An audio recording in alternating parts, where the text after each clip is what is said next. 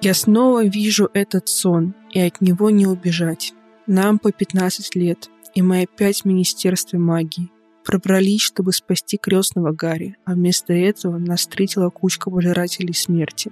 Мы ждали появления темного лорда, но он так и не явился. Отныне это будет его излюбленная политика. Никогда не делать что-то самому, если можно переложить это на плечи своих приспешников. Я помню гигантский атриум, и как резко там стало людно, когда явился министр магии Фадж и его свита. «Министр!» – запричитал Люциус Малфой. «Гарри Поттер, наверное, решил со своим учителем предпринять попытку по свержению власти. Мы с моими коллегами он указал на других пожирателей, теперь мимикрировавших под обычных работников министерства. Прибыли так скоро, как могли. А еще, сэр, мы поймали беглого преступника. Поймали Сириуса Блэка. Макнейр держал палочку у горла Сириуса. Смотреть на него было мучительно. Боль загнанного животного застыла на его лице. Снова в клетку. Никогда, ни за что.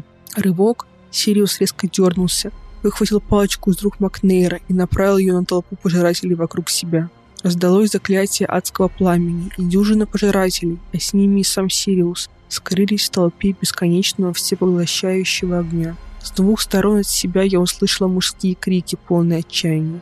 Гарри и Люпин. А Люциус тем временем голосил. «Это террористическая атака в самом сердце магического мира Великобритании. Блэк принадлежал к группировке под началом Дамблдора. Это все Орден Феникса. Они должны понести наказание. Дальше сон развеивается, как разводы, оставленные мыслью в омуте памяти, и я ныряю в пучину и отдаляюсь от света. Это был отрывок из моего фанфика «Горячий прах». Полностью текст можете почитать по ссылке в описании.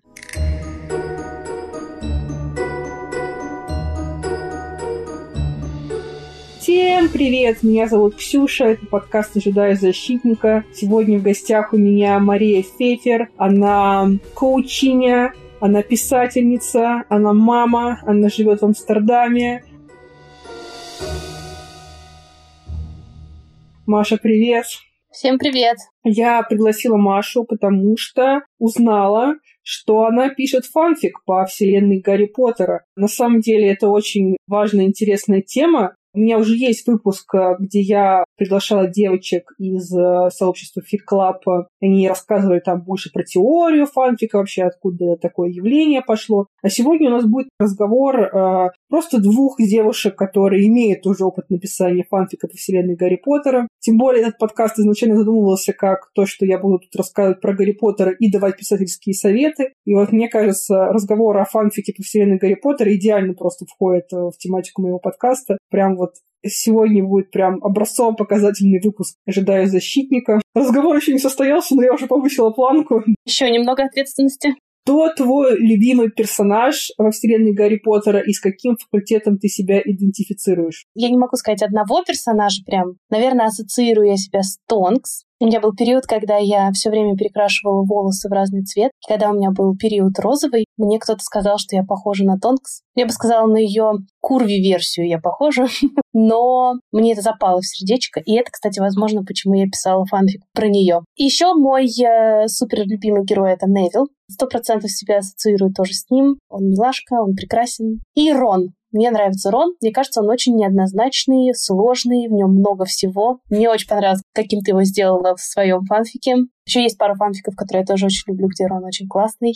И канонический Рон тоже супер. Я получала фидбэк на свой фанфик, что у меня Рон какой-то, ну, не клишированный персонаж, но как будто вот они, у них нет какой-то психологической тонкости, что вот Рон там пострадал условно, позавидовал всем, а теперь вырос, и он стал просто таким типичным хорошим парнем, который всех мирит и как, будто бы это как-то слишком просто может быть. По сравнению со всеми остальными героями твоего фанфика, он, безусловно, такой, воспользуемся терминологией фанфиков, Мэрис Юшный, Мартис Юшный, слишком хороший, но мне это даже нравится. Мне кажется, это какое-то вот э, противостояние антитеза тому Рону, который в книгах, такой весь злой, страдающий, неуверенный в себе, а тут уже действительно все у него хорошо. Он же там, согласно проклятому дитя, насколько я понимаю, он работает в магазине у Джорджа, то есть у него жена министр магии, у него там лучший друг глава Аврората, а он такой, работаю магазе. Но я уверена, что он, наверное, он прошел какой-то путь, если он как бы смирился с этим, что он там, не знаю, не тоже стал Аврором, чтобы там быть рядом с Гарри, тоже показать, что я тоже там из этой тройки, с этого трио, который сражался, который сильный, который может всех побороть. А он такой, работаю в магазине. Ну, надеюсь, что он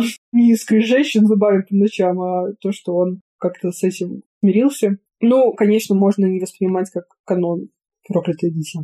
Сложно воспринимать проклятое дитя как канон, какой ты факультет.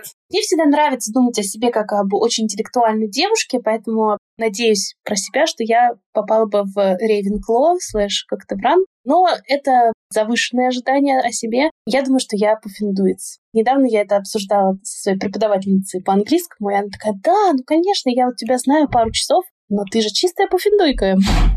Поэтому зачем лакировать действительность? Какие качества ты вкладываешь в пуффиндуйца настоящего? Ну, наверное, какие-то довольно клишированные можно. Это тоже такой вопрос про факультеты сложный. Разделение, вот это вот все по каким-то качествам. Но пуффиндуйцы, они же все добрые, про друзей, про открытость, про командную работу. Ну, вот что-то такое, мне кажется, да.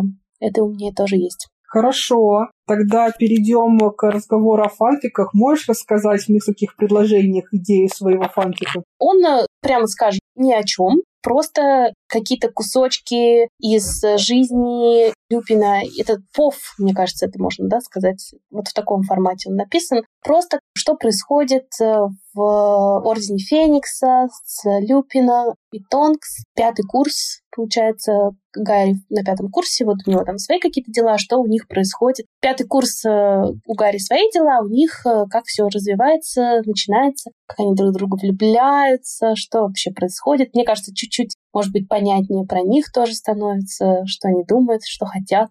Это для меня лично очень интересно, потому что пятая книга вообще моя любимая такая, мне кажется, самая психологически утонченная, если так можно, генерализированная, если можно так сказать. И, конечно, там про Гарри мы много узнаем, но действительно, если бы мы узнали там побольше про каждых отдельных персонажей, это было бы очень интересно. Кстати, да, твой фанфик называется «Горячее сердце». Золотое. Твой фанфик называется «Горячий прах». Я перепутала. «Золотое сердце». Да, можешь сказать, почему «Золотое сердце»? Мне кажется, я как по учебнику сделала. Я уже написала фанфик, увидела вот эту вот строчку в тексте и такая, ну, пойдет. Я люблю простые названия. Это про Тонкса, у нее золотое сердце. Шлюха с золотым сердцем. Шлюха с золотым сердцем. Мне очень это понравилось, потому что у меня тоже в тексте есть э, слот-шейминг такой, исходящий не как бы от меня, от автора, а вот именно, как это называется, интернализированный, сама себя слот-шеймишь. У меня история про Гермиону, там у меня Дермиона — это история, Гермиона и Драка. Для меня было важно создать именно такой художественный мир, похожий на то, что мы видим в седьмой книге, когда Волан-де-Морт пустил свои корни в разные системы, систему пресса, Министерство магии, цензура, школа, и вот он своих людей везде поставил, общество такое отравленное немного Волан-де-Мортом, но героям главным уже по 30 лет, и там не случается вот всего этого замеса с крестражами, с победой над э, Волан-де-Мортом в седьмой части, а просто как бы вот такое вот общество становится все хуже, хуже, хуже, и вот им по 30 лет героям, и они задаются вопросом, где они свернули не туда, почему все так плохо, вообще жив ли этот Волан-де-Морт, или просто он пустил свои злые корни и умер, а общество осталось таким же гнилым. И в этой ситуации у них у всех кризис по 30 лет, они были такими яркими, такими храбрыми, такими классными ребятами в детстве, а теперь куда это все делось? Замес начинается с того, когда к Гермионе приходит Люпин и говорит, э, вот э, Драку Малфоя, который сын директора банка Гринготс посадили под домашний арест. Он сейчас зол на этих своих товарищей, пожирателей смерти. И вот, может быть, ты к нему пойдешь, у вас там есть какое-то прошлое, подружишься с ним, выведаешь у него информацию, которая будет полезна для Ордена Феникса. И, собственно, с этого все начинается. Мне очень тоже интересно, как ты придумала писать именно об этом? Почему именно про Драка и Гермиону? Как это вообще все пришло в голову тебе? У меня был такой образ в голове, все началось с образа, где я представляла, что он на этом домашнем аресте, вот она, как бы у них есть какое-то прошлое, и между ними есть напряжение, и они смотрят друг на друга, он словно со стороны тьмы, можно сказать, она со стороны условно говоря, света, но на самом деле все это гораздо сложнее, чем может показаться. У меня был такой образ. На самом деле, я изначально хотела эту историю не как фанфик создавать. Я определенно, когда думала об этих персонажах, я думала, что это что-то вот такое похожее на то, как рисуют в фанарте Драка и Гермиона. Он с такими белые волосы, такая челка у него и так падает на лоб так сексуально. И она такая хорошая девочка. Good girl gone bad. Такая вся кудрявенькая, с книжечкой, все время с короткой юбки. И какие-то у меня такие вот эти вот э, романтическо-эротические фантазии были на эту тему. И сначала я хотела, как бы вдохновившись ними, написать историю немножко другую, но потом я поняла, что на самом деле для вот этого художественного мира мне очень на самом деле прикалывает вот именно как Роллинг создает художественный мир, вот этот вот Лондон, такой, как бы, с одной стороны, Лондон, классный город, а с другой стороны, волшебники, они такие олдскулеры, они немножко, все в средневековье. Такой просто очень интересный стиль, очень интересная архитектура. И я вот это все представляла, пересматривала седьмую часть, где они там, когда они взрослые, когда они уже просто там по Лондону бегают, в кафешке сидят. И вот я подумала, если бы я снимала фильм по этой истории, я бы сняла что-то в таком стиле, с таким освещением, с такими декорациями. Но как-то у меня обрастала эта идея потом разными сюжетными линиями, а потом я поговорила с девочками из Фиклава и такая, ну вообще-то, меня смущало то, что у меня повороты просто в этой истории. Есть, допустим, троп с подростковой беременностью. Просто я смотрю ТикТок, и я знаю, что эта тема подростковой беременности, типа, это очень плохой вкус, когда персонажи встречаются, кто-то из них беременный, но это типа, ну, как бы Санта-Барбара, это как бы самое простое, самое очевидное, самое банальное. Просто многие увидят только вот это вот. И ее, она проснулась, ее тошнит, они такие, все, закрывают книгу, выбрасывают ее в окно. Ну, по крайней мере, то, как я видела это в всяких тиктоках. И я думала, что, наверное, я такую историю с беременностью не напишу как серьезную литературу, условно, я кавычки сейчас показываю, потому что понятно, что фанфики тоже не так просты. Но я подумала, что вот в сообществе любителей фанфиков мою историю примут с раскрытыми объятиями, еще и по Гарри Поттеру. Ты говорила, и я сразу подумала про Sex Education, например, где очень классная ветка, линия про беременность. Мне кажется, что это похоже. Ну, у тебя, конечно, более мелодраматично все, но вполне реалистично. Я смотрела Sex Education первый сезон, ты там имеешь в виду аборт, который она сделала, да, в первом сезоне? Ты тоже залетела, пошла, сделала аборт. У меня есть такая тема, что я э, часто, прежде чем посмотреть какой-то фильм, я читаю описание в Википедии, но я знаешь, это почему делаю?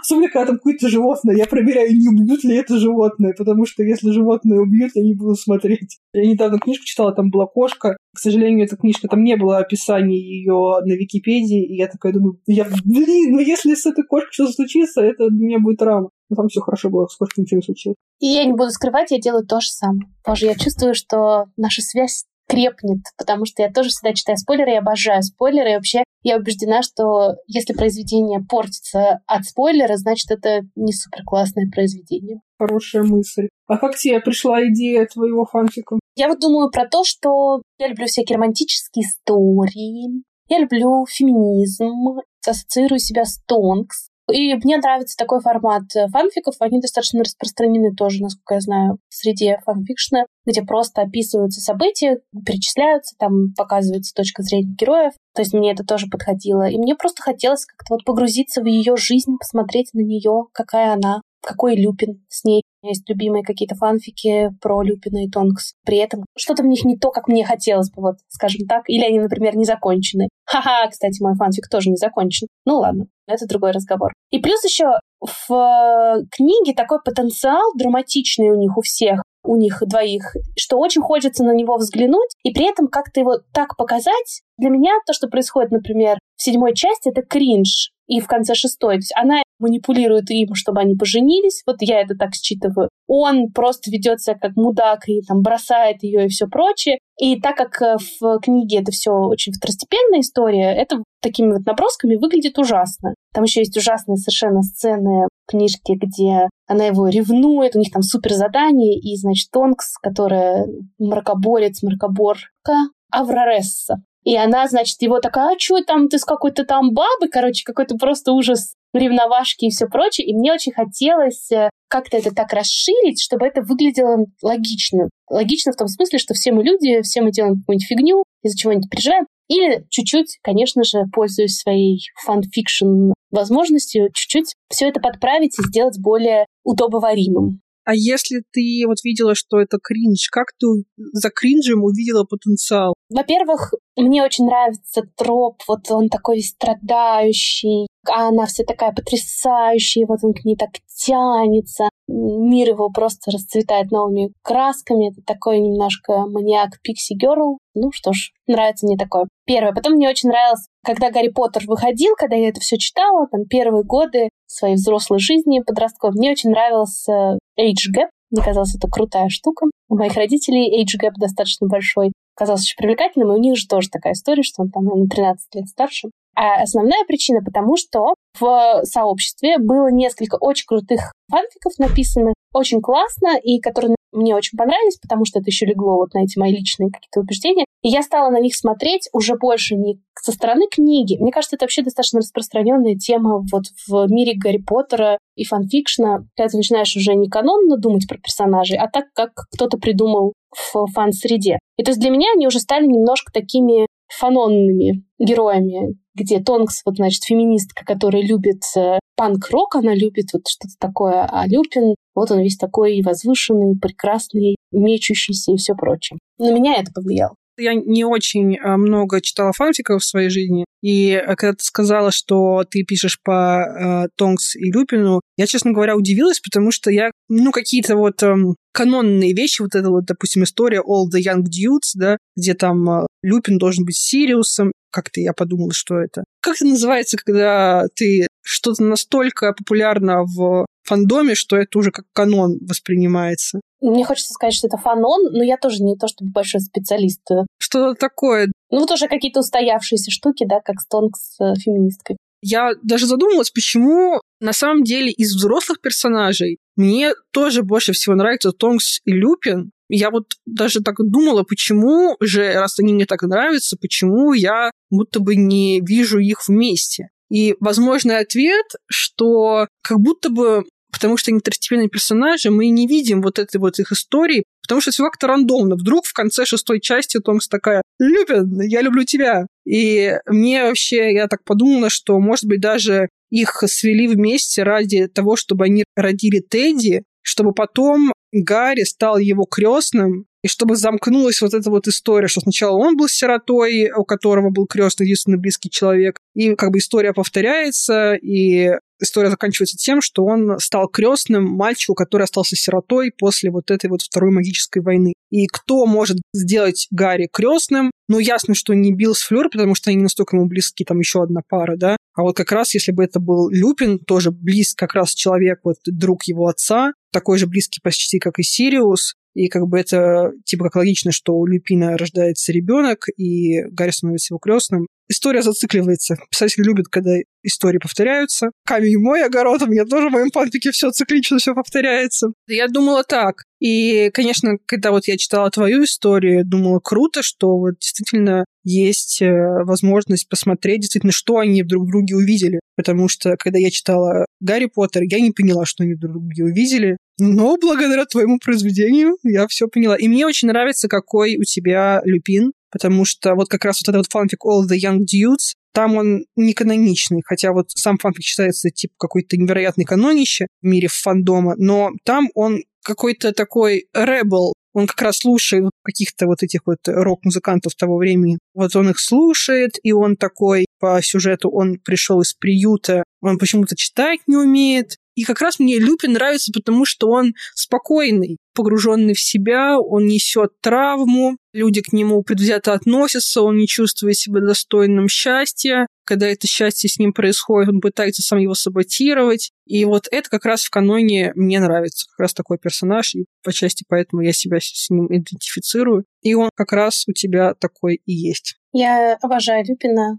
И мне кажется, он потрясающий. Так как это уже история старая, достаточно с фанфиком, я немного отвлеклась на какие-то другие штуки. После нашего разговора я чувствую потребность дописать его, потому что вот самые классные сейчас у меня там в фанфике должны быть эпизоды драматичные как раз. Я как-то ушла от этого, а теперь думаю, так надо, надо вернуться. А ты будешь следовать канону книжному? Ну, то, что они в конце умрут, это, думаю, я дам. Думаю, да. Хотя у меня есть один фанфик супер неканоничный, где они оба остаются живы, и там это очень классно прописано. Я не знаю, давай посмотрим, узнаем. Скорее, да, мне вот нравится следовать канону. И знаешь, что хотела добавить к тому, что ты сейчас рассказывала, про то идею, что просто так Люпина и Тонкс свели неожиданно в шестой части, чтобы получился крестник у Гарри. Когда вышла пятая часть, еще не вышла шестая, так как я много читала фанфиков того времени, ну, немного видела много. Короче, research некий проводила. Уже тогда, еще официально они не были парой, но уже были всякие разные фанфики, люди их сводили, то есть уже в пятой части фандом видел потенциал у этой пары. Я думаю, что Люпин сам по себе очень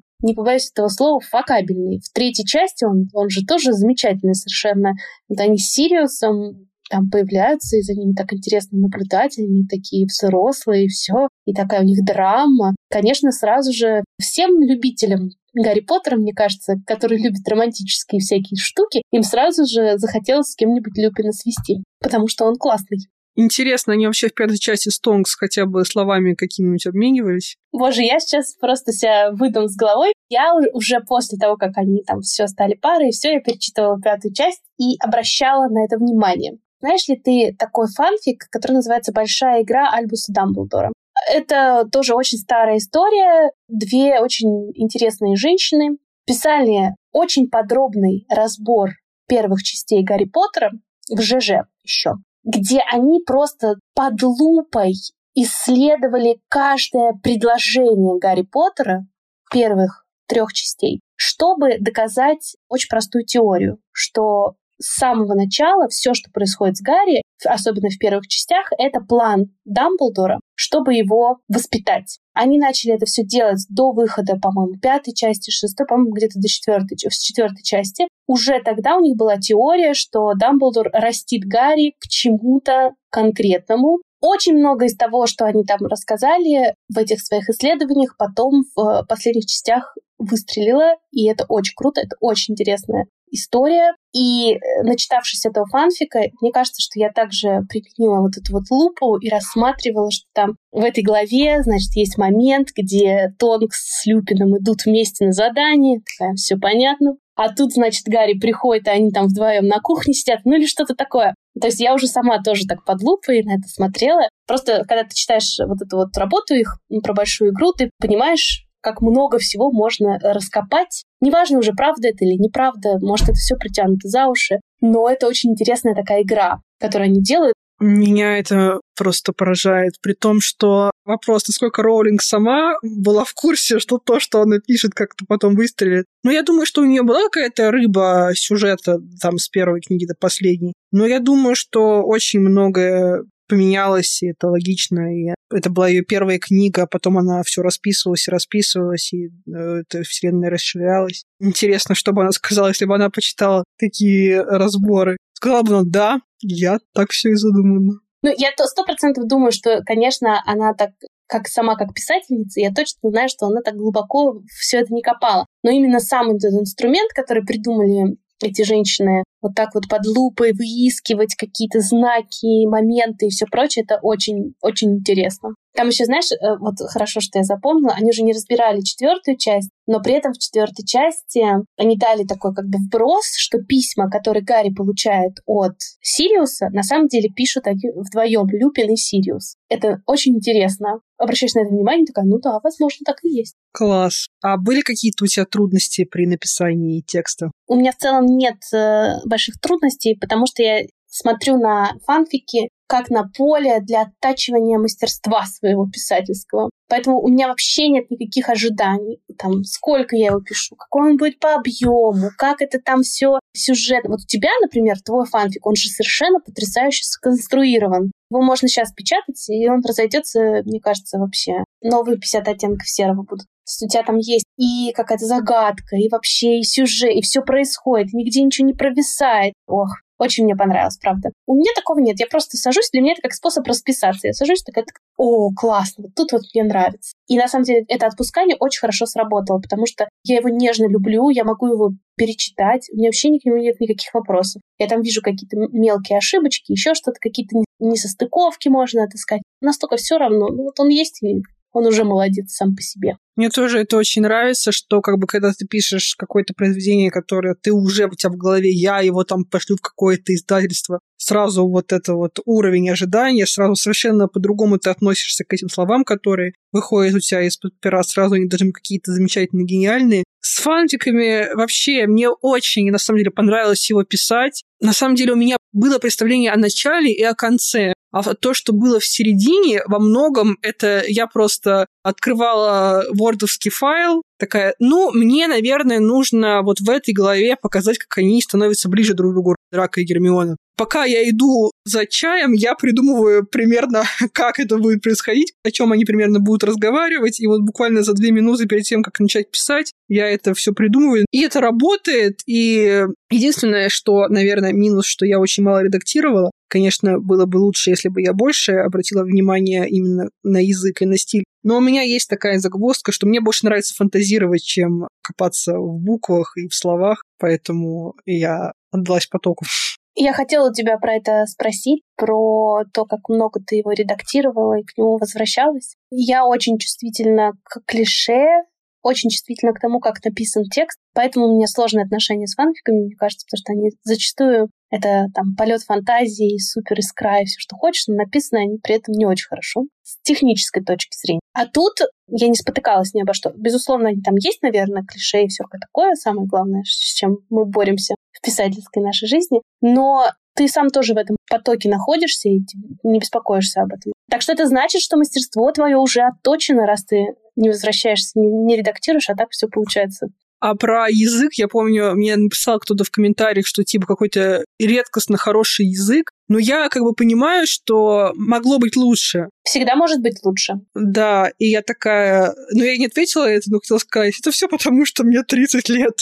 это, короче, такой стереотип. Как... Ну, это было бы такое, конечно, с моей стороны стереотипное мышление. Но действительно, когда ты только начинаешь писать, ты пишешь чуть хуже, чем если ты уже пишешь какое-то время. Или ты уже прочитала достаточно много книжек, которые на тебя повлияли.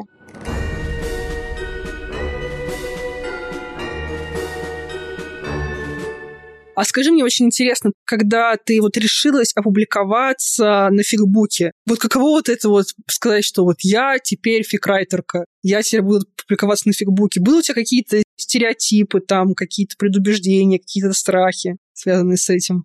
Нет, мне это было просто очень радостно, что я вот где-то публикуюсь, и что-то кто-то что-то там увидит. При этом у меня не было иллюзий, что это много людей увидит, никто это особо и не видит. Но прекрасный, потому что я лично почему-то я прям очень сильно нервничала. Хотя э, я прям испытывала вот в тот день, даже, знаешь, не то, что выложить на фигбуке, потому что у меня тоже была такая мысль, что по большому счету мало кто это увидит, и как бы, а те, кто увидит, наверное, просто ничего не скажут. Мне было страшно сообщить в своих соцсетях, что я опубликовала фанфик. У меня, наверное, были какие-то стереотипы все-таки с этим связаны. У меня даже есть такая вот одна подписчица в моем инстаграме, которой я прям всегда в ее рот вкладываю всю критику в свой адрес. И я прям представляла, как она такая, подумать, что удумала. И вот я прям этого очень сильно боялась. И я в тот день, когда вот мне нужно было это выложить, я прям помню, у меня была жуткая тревожность. Я пошла, выпила вина достаточное количество. Обычно я думала, что от вина мне станет лучше,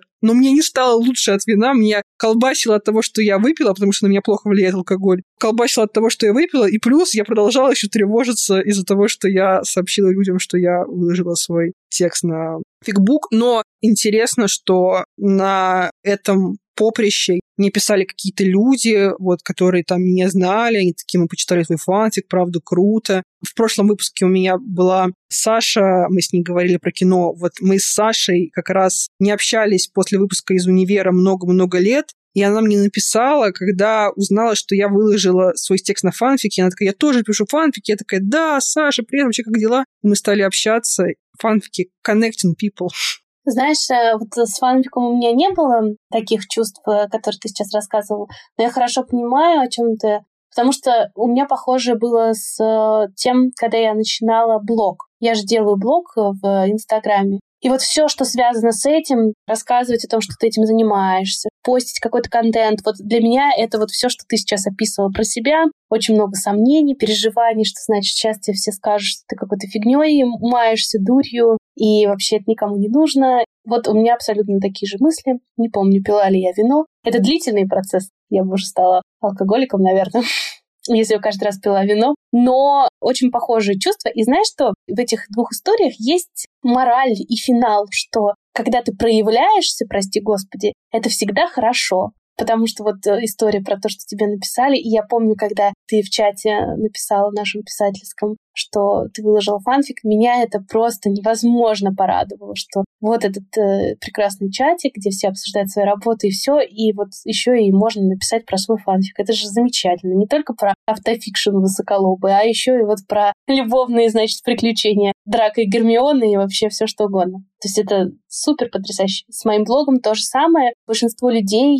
очень мило пишут тебе, какая ты молодец, супер, и хотят с тобой встречаться. И, в общем, это тоже по большей части положительный опыт. Так что проявляйтесь, дорогие слушатели подкаста, проявляйтесь. Пишите фанфики, делайте блоги, сияйте. Жизнь одна. А как тебе вообще нравится на фигбуке выкладываться, писать? У меня вопрос к тебе. Почему у тебя есть этот вопрос? С чем связана эта боль? Наоборот, это не боль, а плюс, потому что это к моей мысли про то, что очень круто, что есть место, куда ты выкладываешь по голове раз в неделю по главе в год. Два. Да, но моя история заключалась в том, что я выкладывала главу в неделю, и в результате за три месяца я написала четыре авторских листа. Я такая вообще... Один авторский лист — это 40 тысяч знаков с пробелами. И вообще это невероятный результат, потому что я кучу раз начинала писать книги, вот именно романы большие, и кучу раз их бросала, потому что у меня не было дедлайнов, у меня не было чувства, что если я брошу, кто-то это вообще заметит, и какая вообще разница, пишу я его или не пишу. А тут у тебя есть чувство, что, ну, понятно, что у меня нет какого-то большого там, большого количества людей, которые меня читают, но парочка таких комментаторов, которые буквально каждый раз что-то писали, и я такая, ради них я должна написать эту главу, мне нравится. Еще есть какой-то сервис, я, правда, забыла, как он называется, он не русский, он иностранный, и там я пыталась зарегистрироваться, но мне сказали, мы пришлем вам ссылку на регистрацию, так и не прислали, я так и забила. Еще же есть Wattpad. Я так понимаю, что там тоже можно выкладывать э, фанфики и какие-то свои произведения, которые ты не надеешься, наверное, публиковать. Просто хочешь поделиться им с аудиторией. Может быть, ты разбираешься еще в каких-то сервисах для фанфиков. Тут опять же расскажу про влияние твоего фанфика на меня и вот этой всей истории, да, про то, что ты его закончила, что такой опыт потрясающий, когда ты пишешь для кого-то, зная, что тебя будут читать. Я поняла, что мне нужно сделать то же самое с э, своим романом, который я пишу уже второй год. Надо просто написать две, максимум три главы и начать его выкладывать, чтобы у тебя был какой-то boost, но при этом, чтобы ты знала, что нужно догонять и писать, и вот писать потоком. Все равно не оттачивать форму, не оттачивать смысл, ничего, просто выкладывать и выкладывать, и тогда у тебя будет, когда ты его закончишь, потрясающий опыт оконченного произведения, и жизнь просто заиграет новыми красками. Я так думаю про оригинал,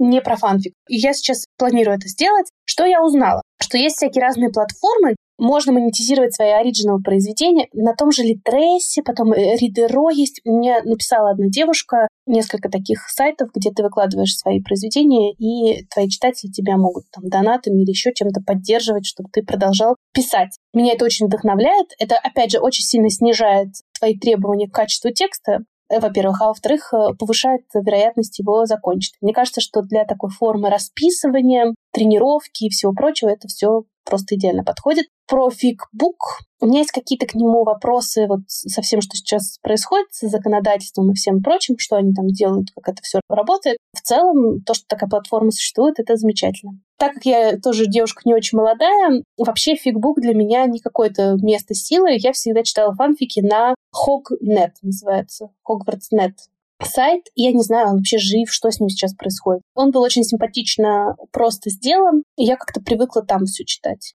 А как ты думаешь, почему столько пишется фанфиков по Гарри Поттеру и продолжает писаться? Почему этот Гарри Поттер такой стойкий, никуда не, не уходит, и людям все интересно? Они все пишут и пишут. Я думаю, здесь есть э, два момента. Первое, то, что Роулинг сама это поощряет. Я не знаю, как сейчас, но изначально, когда это все только зародилось и пошло, Роулинг, она спокойно очень к этому отнеслась. Она это никак не осуждает, ничего, потому что я, например, знаю историю про Джордж Мартина, который «Игра престолов». Он ненавидит fanfiction, он считает, что это ужасно, что это значит, какие-то чужие люди лапают твоих детишек. Поэтому, собственно, наверное, каких-то суперизвестных фанфикшнов э, и нету по «Игре престолов». И еще второй момент. Гарри Поттер, он же очень емкий, очень сухой, очень дидактичный текст. И там действительно много поля для фантазии. Вот лазать с лупой, с каждым предложением выискивать, что оно означает. Или додумывать какие-то вещи, которые очень-очень вскользь указаны. Мне кажется, что это тоже причина. И третье, о чем я подумала, это про то, что куча подростков, хорни подростки в замкнутом пространстве, закрытая школа — это же такое поле для фантазий. Опять же, Гарри Поттер ужасно стерильный в этом смысле. Где секс подростковый? Где вот это вот все? Он как бы писался больше для детей, всего этого нет, а душа просит, мне кажется, поэтому. Мне очень понравилось, что у тебя там в начале Тонкс переспала с Чарли в чулане для метел. Я такая, да. Я как раз думала, где они этим занимаются вообще, при том, что они там все в общаге живут. Если им очень хочется, там мальчикам не ходить к девочкам, но девочка можно сходить к мальчикам. Какая вообще механика этих вот там, вот если кому-то очень нужно, как они справляются со своими потребностями. Я такой вообще типа, ребята, сегодня не заходите в нашу спальню с половины десятого до без двадцати пяти. А вообще очень интересно, знаешь, э, я сейчас стала думать, кто сейчас пишет фанфики по Гарри Поттеру? Потому что в целом Гарри Поттер уже э, люди, которые сейчас подростки, он уже не так дико популярен. Я встречала всяких тинейджеров, которые мне такие, ну, Гарри Поттер, ну, я кино смотрел, но в целом как бы мне на это пофиг. Нет такого тотального фанатства у нынешней молодежи, прости господи. То есть у меня такое есть ощущение, что все эти фанфики пишут взрослые люди, которые были подростками, когда читали Гарри Поттера. И вот они до сих пор свои какие-то фантазии, идеи переносят через столько лет. Вот за себя могу сказать на сто процентов. Ну, сейчас выйдет сериал, может быть, новое поколение как-то его переоткроет для себя. У меня очень большие ожидания. Мне кажется, круто можно сделать. Мне не очень нравятся фильмы по Гарри Поттеру, особенно последние. Третья и четвертая моя любимая части. Все остальные мне не очень нравятся. И мне кажется, что сериал — это очень благодатная почва. Все детали вот эти интересные можно вместить. Я считаю, что надо было делать, конечно, про мародеров. Ну, мародеры тут проблема. Опять кто там с кем будет встречаться, согласно этому сериалу про мародеров. Я не против, чтобы в мародерской истории Люпин встречался с Сириусом, вообще нет. Но мне кажется, там, что называется, холивар начнется просто вот эти вот стопроцентные канончики и те, кто любит вот этот фанфик All the Young Dudes, они просто с мечами друг на друга пойдут. Я думаю, что они просто этого испугались отчасти. А ты знаешь, что в Ютубе есть идеальный fancast э, мародеров. Я видела там вот эти вот Эндрю Гарфилд. Да, да, да, да, да. Есть э, видео, где у Эндрю Гарфилда про это спрашивают. И он такой, ну, мне очень я тронут быть, значит, э, такой версией Люпина. Как-то он мило про это говорит. Это прям просто, ох, отвал. Хорошо. Скажи, пожалуйста, как ты думаешь, легко ли писать fem-friendly, ЛГБТ-friendly текст на основе текста Роулинг? Это вопрос вообще как будто бы даже и не про оригинальный текст.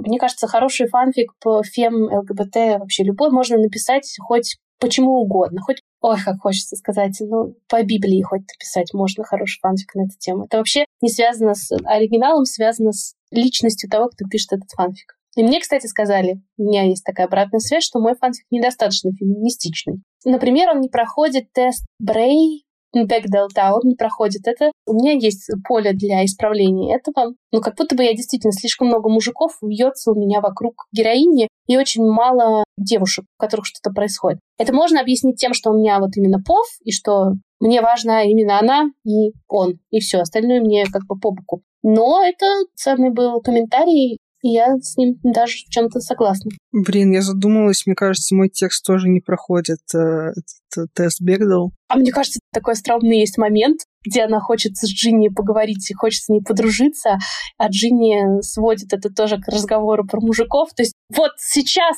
и уже и все бы было. Да, да, я вспоминаю, мне там вначале еще у нас МакГонагал говорит, но МакГонагал и то что-то говорит про то, что вот у нас там задача заботиться как будто бы. Мне кажется, тоже отличный у них разговор про то, что она мамка для Рона и Гарри. И что я могу сказать свое оправдание в то, что в оригинальном тексте реально очень много мужиков. Хотя там есть такие выдающиеся девочки, Полумна, да, Тонкс, Флёр, но все-таки они как-то да, но там при этом такие тоже есть какие-то глупые, кринжовые моменты с Флёр с Тонкс. Как будто бы Роулинг не очень хорошо могла видеть. Э, или, я не знаю, тоже она это упрощает, потому что это сказка. Не знаю, вот меня так это кринжит ужасно. Я тоже, когда писала, я такая думаю, у меня будет феминистская история получилось ли у меня. Это могут решать другие люди. Ну, во-первых, то, что героиня главное, это Гермиона, потому что Гермиона при том, что у меня Гермиона совсем не каноничная, она совсем у нее, как мне кажется, по-другому работает мозг. Каноничная Гермиона странная какая-то, если честно. Ее как-то мотает от одной крайности в другую. То она такая супер ответственная, супер хорошая девочка, то она такая, буду держать Риту Скитер в рабстве. Ее как-то мотает от одной крайности в другую. Я не поддерживаю ее ни в одной из этих крайностей. Я тут выяснила, что Гермиона Грейнджер дева,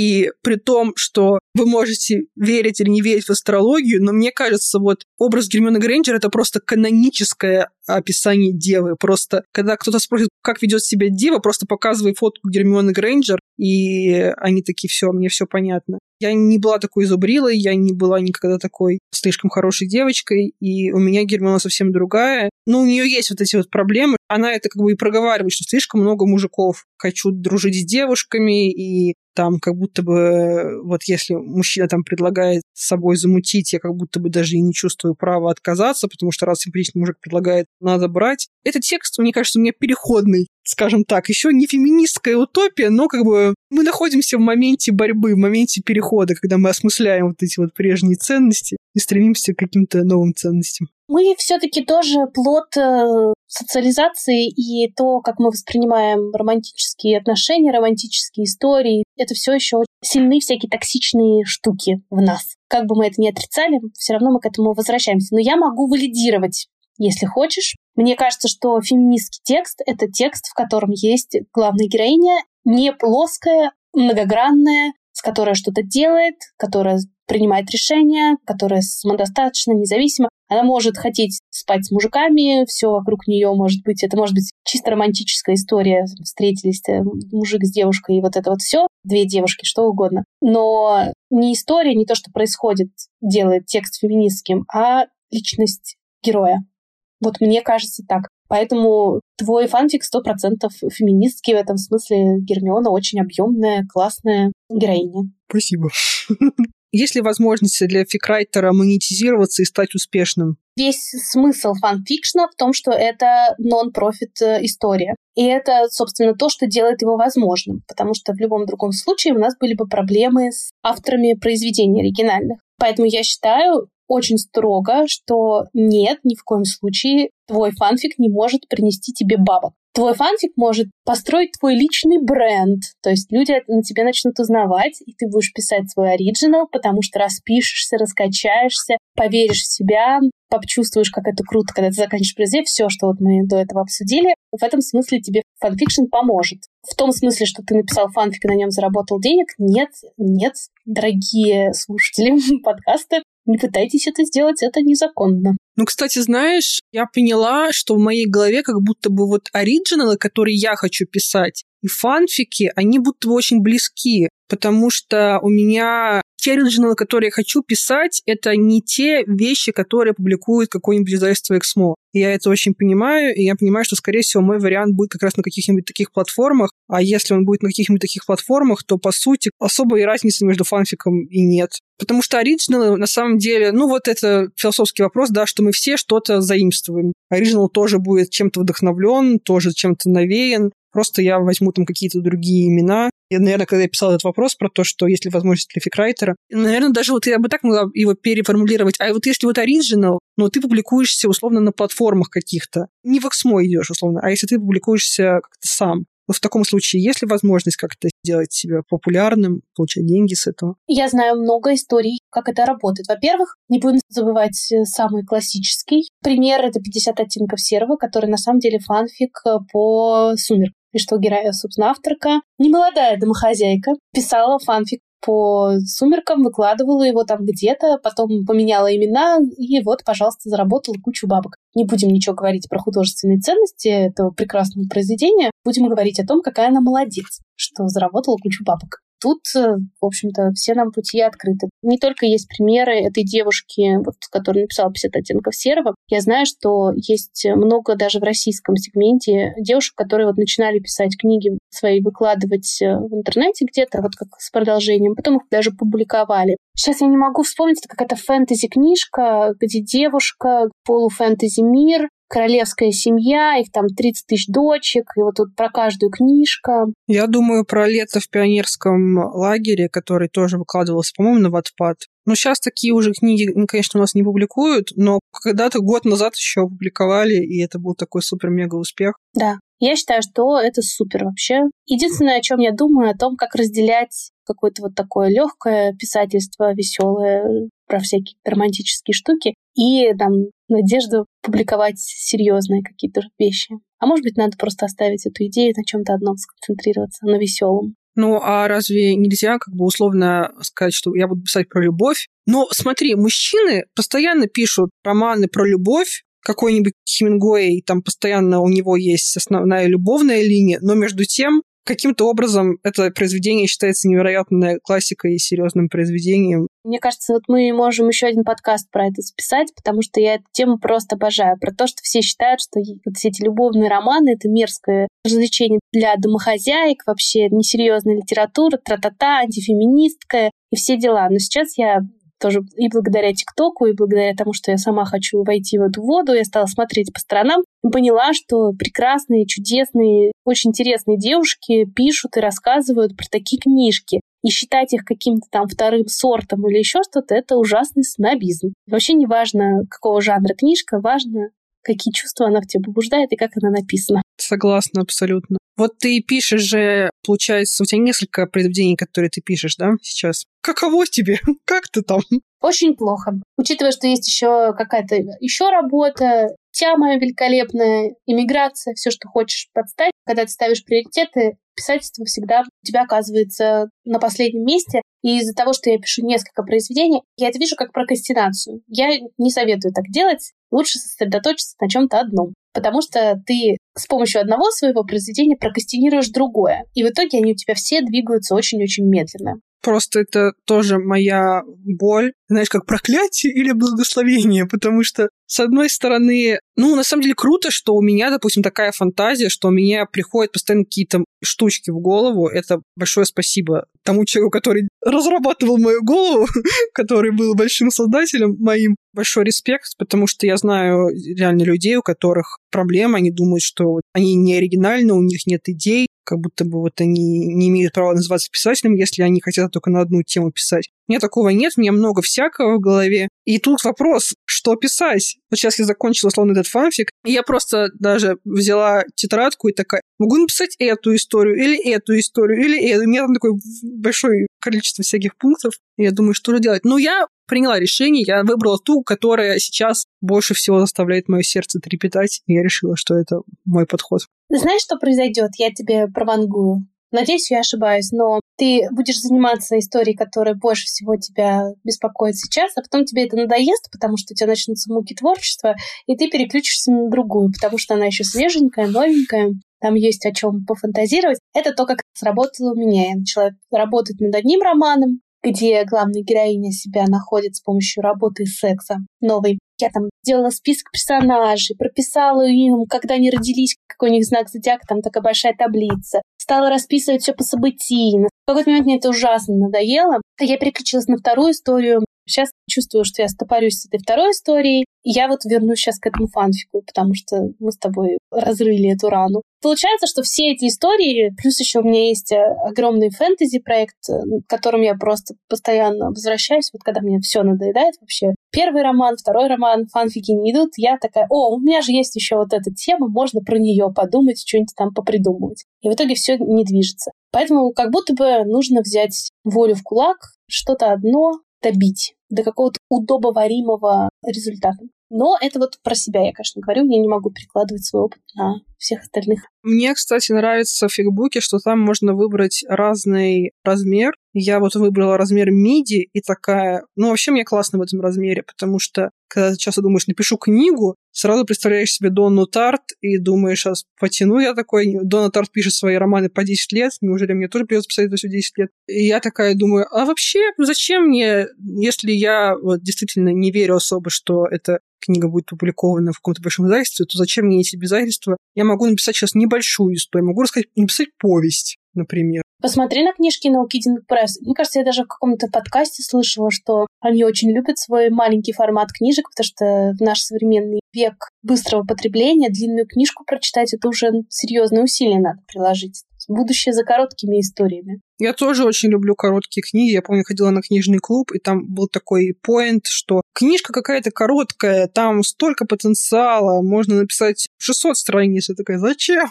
Я бы тогда не дочитала потому что я люблю короткие книги и сама такие пишу. Да, но при этом мы с тобой обе обсудили, что пятая часть Гарри Поттера нам нравится больше всего. А она огромная, и вся ее прелесть в том, что она такая вязкая, в ней очень много атмосферы и контекста, и очень мало экшен-движухи. Ну, блин, что я могу сказать? Нет однозначного ответа на этот вопрос. Можно написать так. Правило в том, что правил нет. Как вам э, лежит на душе. Но я, честно говоря, читала последнюю книгу Нагихары, и она мне не пошла ровно потому, что я прям чувствовала, что она никуда не торопилась. Там еще такое начало, 19 век, они там пьют чай у кого-то в э, столовой, и я такая, у меня нет времени, чтобы все это читать. В чем для тебя разница, когда ты пишешь в написании фанфика и оригинала? В внутренних чувствах что меняется? Для меня фанфики — это поле для эксперимента, поле расписаться, место, где вообще я ничего от себя не требую и резолюсь как щенок в бассейне.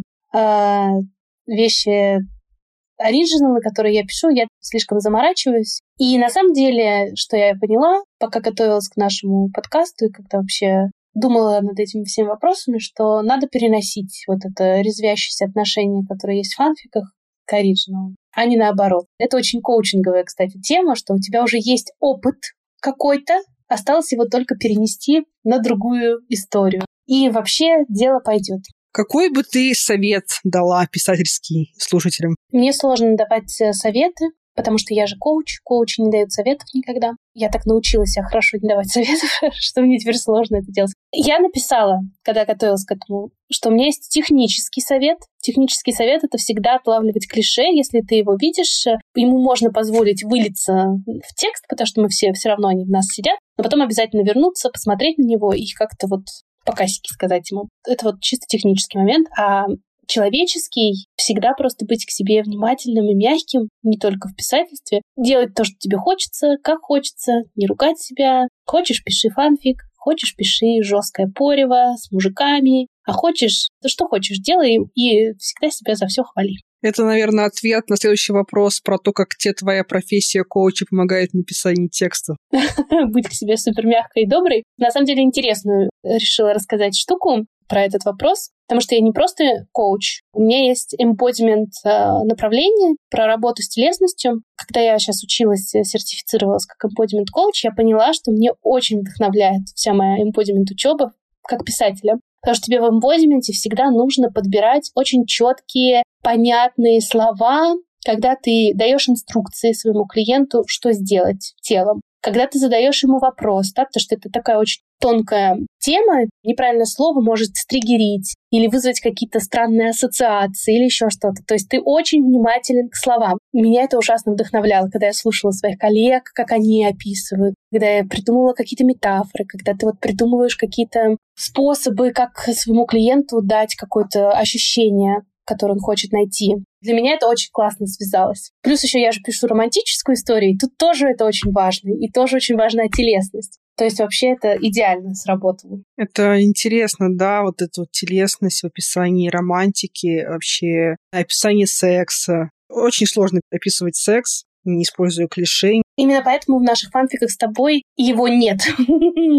что он всегда уходит в закат. Я помню, что моя бади-ридерка, бади-райтер мой, она прочитала фанфик, такая, меня просто ты не обламывала. В самый классный, интересный момент все уходит в закат. Где секс? Где секс? Я не понимаю. В итоге у меня есть э, пара написанных секс-сцен, и когда я их написала, я поняла, насколько еще развиваться и развиваться еще, короче говоря.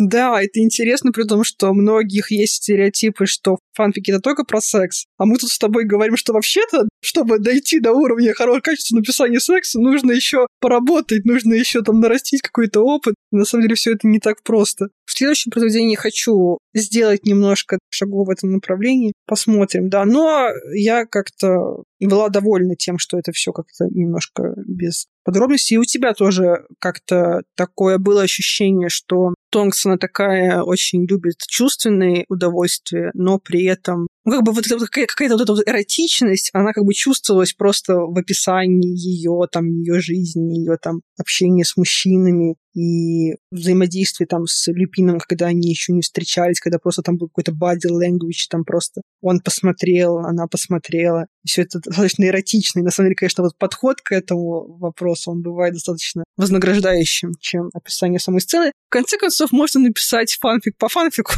Если вам чего-то не хватило, вы всегда свободны написать подробности того, что там произошло у них за закрытыми дверьми. Но это, это история про то, что когда у тебя есть ограничения, ты находишь какие-то другие способы донести идею, да, и я знаю, что я не смогу написать хорошую секс-сцену, но могу вот все вот так вот напряжение наращивать вокруг этого всего, и уже и так хорошо.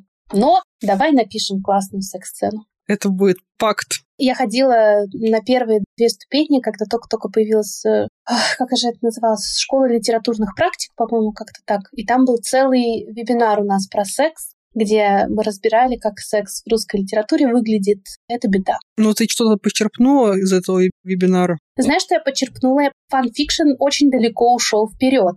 Потому что, безусловно, очень много тоже странных, страшных и ужасных вещей. Есть, по-моему, даже какие-то рубрики, я, э, я знаю, где очень неудачные перлы, в том числе и секс-сцен в фанфиках разбираются. Но при этом очень много историй, где секс описан очень классно, потому что ты все время в этом варишься, у тебя все время какие-то фантазии, идеи, ты много это пишешь, пишешь, пишешь, пишешь, и в конце концов что-то получается. Всем русским высоколобым авторам, мужикам особенно, надо побольше почитать фанфиков, которые написаны нежными, трепетными женщинами средних лет, и, так сказать, вдохновиться. Ну да, еще этот классный момент, что ты находишься в безопасности, когда ты пишешь это, когда ты читаешь это. То есть, если у тебя есть какие-то фантазии на эту тему, не обязательно это выполнять с какими-то непонятными партнерами, что может быть опасно для твоего здоровья. А можно просто почитать, пофантазировать. Бумага, электронный носитель никому не может навредить. Я об этом никогда, вот ты сейчас сказала, я поняла, что я с этой точки зрения не думала, что это же действительно очень фанфик, fanfiction и все вот эти сайты — это довольно безопасное пространство, где ты можешь вообще что угодно творить. Безо всякого осуждения никто тебе не скажет, ах, ты писательница, а тут у тебя, значит, ну что-то там такое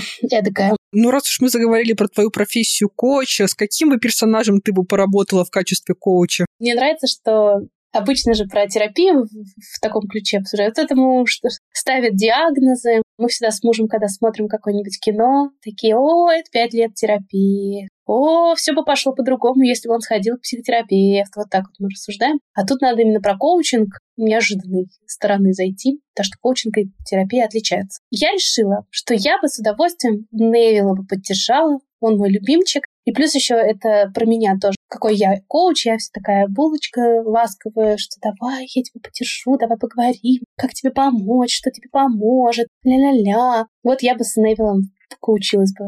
Я бы ему сказала, что он младший. Да, и что вообще он э, может быть избранным. Кстати, не видела, что у меня есть второй фанфик. Почему-то он вообще, если тот еще первый хотя бы кто-то видел, то второй не видел вообще никто. Как будто я его не опубликовала, хотя он опубликованный висит. Там ноль было просмотров, ноль комментариев, вообще все по нулям, и он про Невилла. В какой период его жизни? Это тоже такой пов, причем э, совсем уж я его расслабленно писала, просто он такой поток сознания, где он делится своими мыслями по поводу всего, что с ним происходило, немного матом. В школе? Нет, это вот он уже взрослый. Там все сводится к тому, как он познакомился с... У Невилла каноничная пара — это Ханна Эббот, и вот там все сводится к этому концу, что вот они знакомятся. И он у тебя работает в Хогвартсе учителем? Фанфик заканчивается, что он решает остаться в Хогвартсе как преподаватель. Вообще мне очень нравится, что он там у меня такой путешествующий ученый, который пишет диссертацию про травы и все прочее, а потом профессор Стебель умирает, и он понимает, что его бабушка тоже умрет, и надо как бы заканчивать с путешествиями, побыть вот где-то недалеко от нее. И вот решает э, стать поэтому профессором. Я хочу это тоже почитать, потому что вообще история, как ты приходишь к тому, что ты становишься учителем, особенно когда в школа была вообще не идеальным местом для тебя. В этом плане I can relate.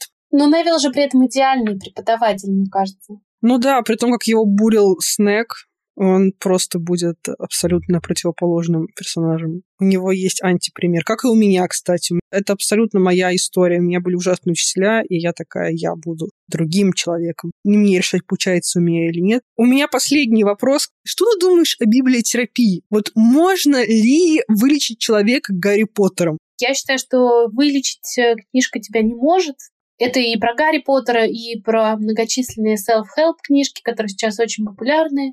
Ты можешь оттуда что-то полезное для себя подчеркнуть. Сто процентов они на тебя могут повлиять, и я уверена, что Гарри Поттер на меня сильно повлиял. Как минимум сделал мою жизнь симпатичнее в какие-то моменты. Но какое-то излечение, какие-то сверх-супер потрясающие, меняющие твою жизнь инсайты, я бы про это про все говорила с осторожностью большой. Лучше к доктору пойти в терапию, чем надеяться на книги.